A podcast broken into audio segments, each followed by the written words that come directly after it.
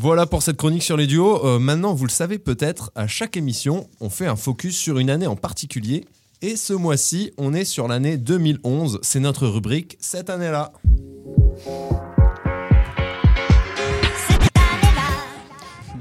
Et oui, notre rubrique rétro, euh, bienvenue à tous. On décrypte pour vous ce qui s'est passé dans le monde et comment celui-ci a influencé le rap.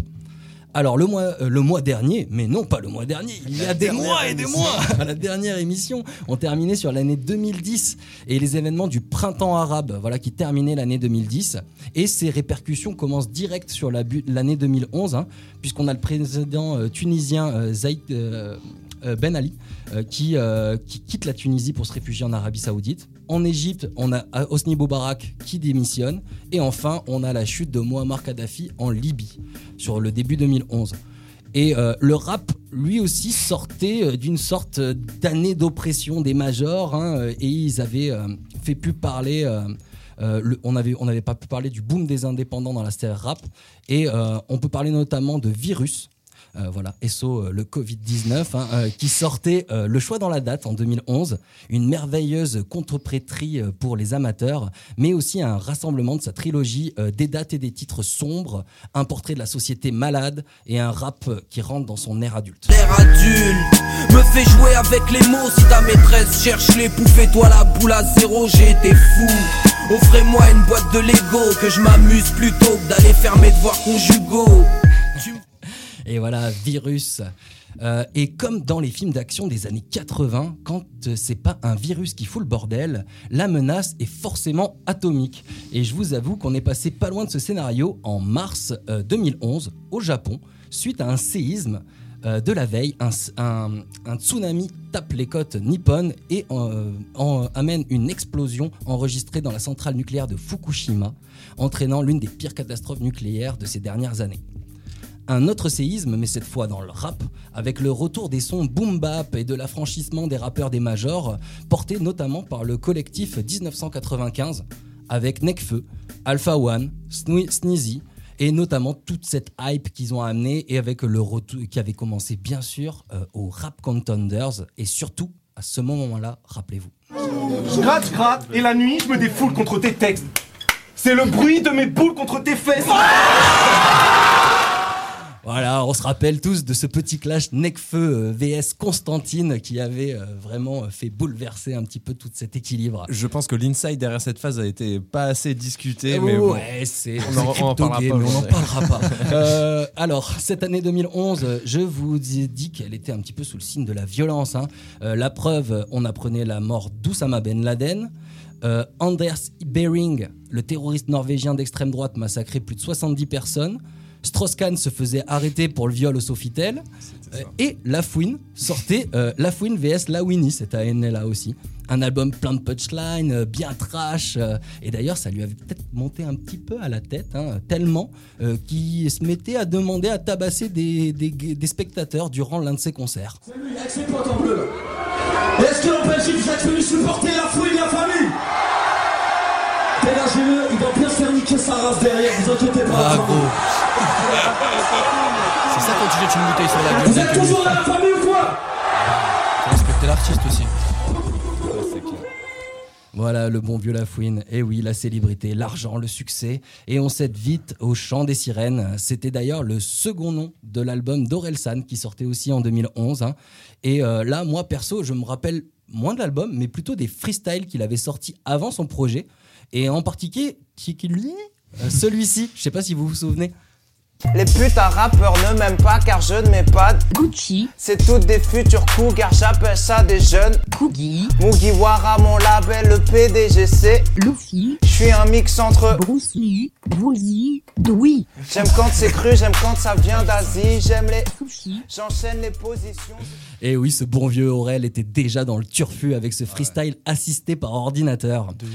D'ailleurs, euh, le, por- le, le- le père de l'ordi New Age, hein, Steve Jobs, PDG d'Apple, hein, bien sûr, nous quittait cette année-là, 2011, pendant que l'humanité continuait sa course folle avec une population de la Terre qui franchissait 7 milliards d'êtres humains en cette fin d'année 2011.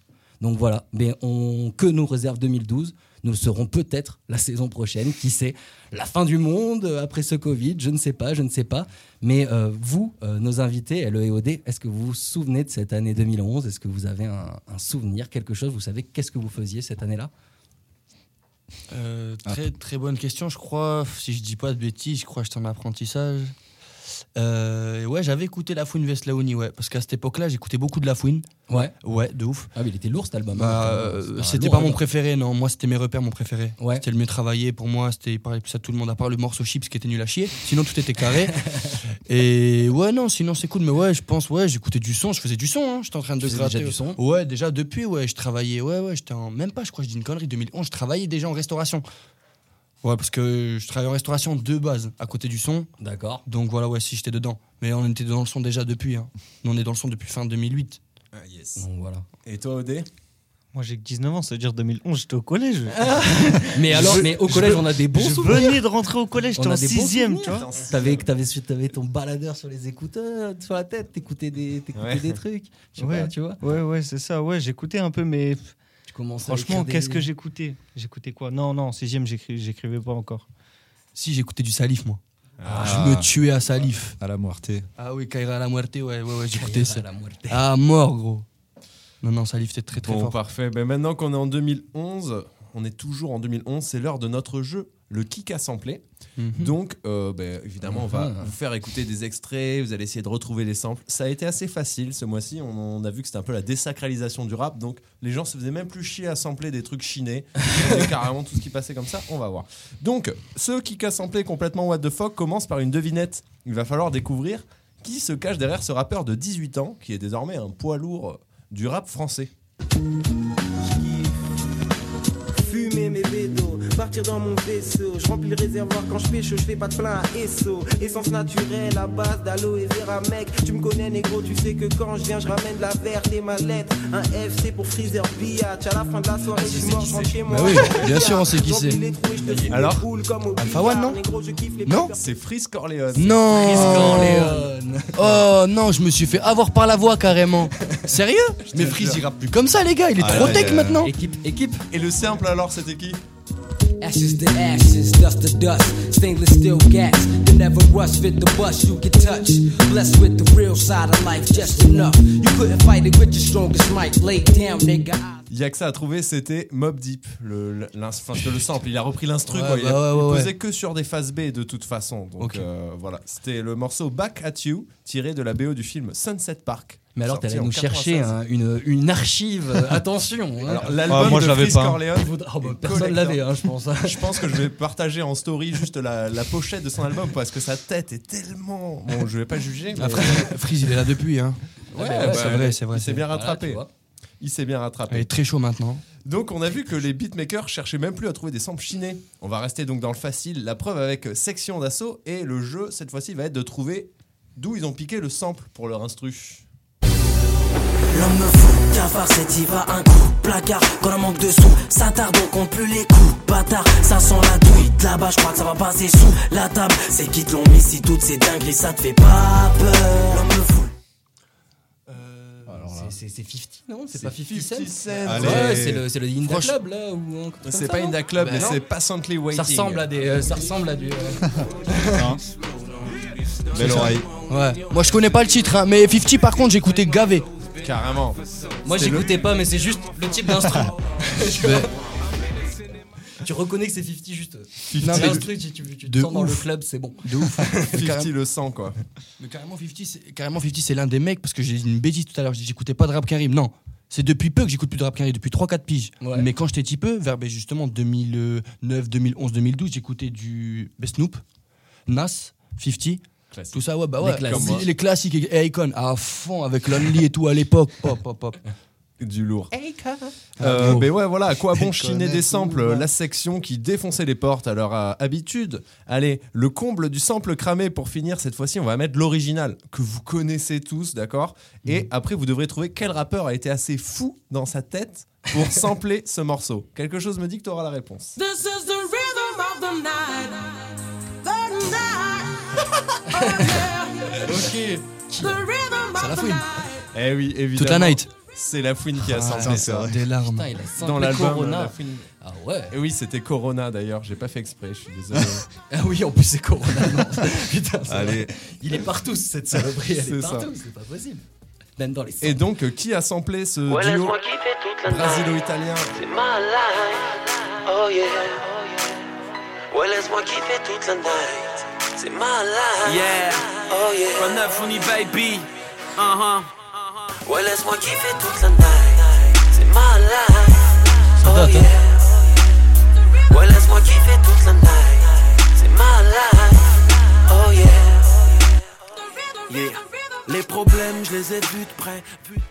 Voilà, un grand moment euh, rapologique. Euh, bon, nous, on n'écoutait pas énormément La Fouine, mais on avait vu son ascension depuis, euh, depuis je crois que c'était 2000, 2005. 2000, ouais, 2005, hein, 2004, 2005. avec les compiles Un Max 209 sur.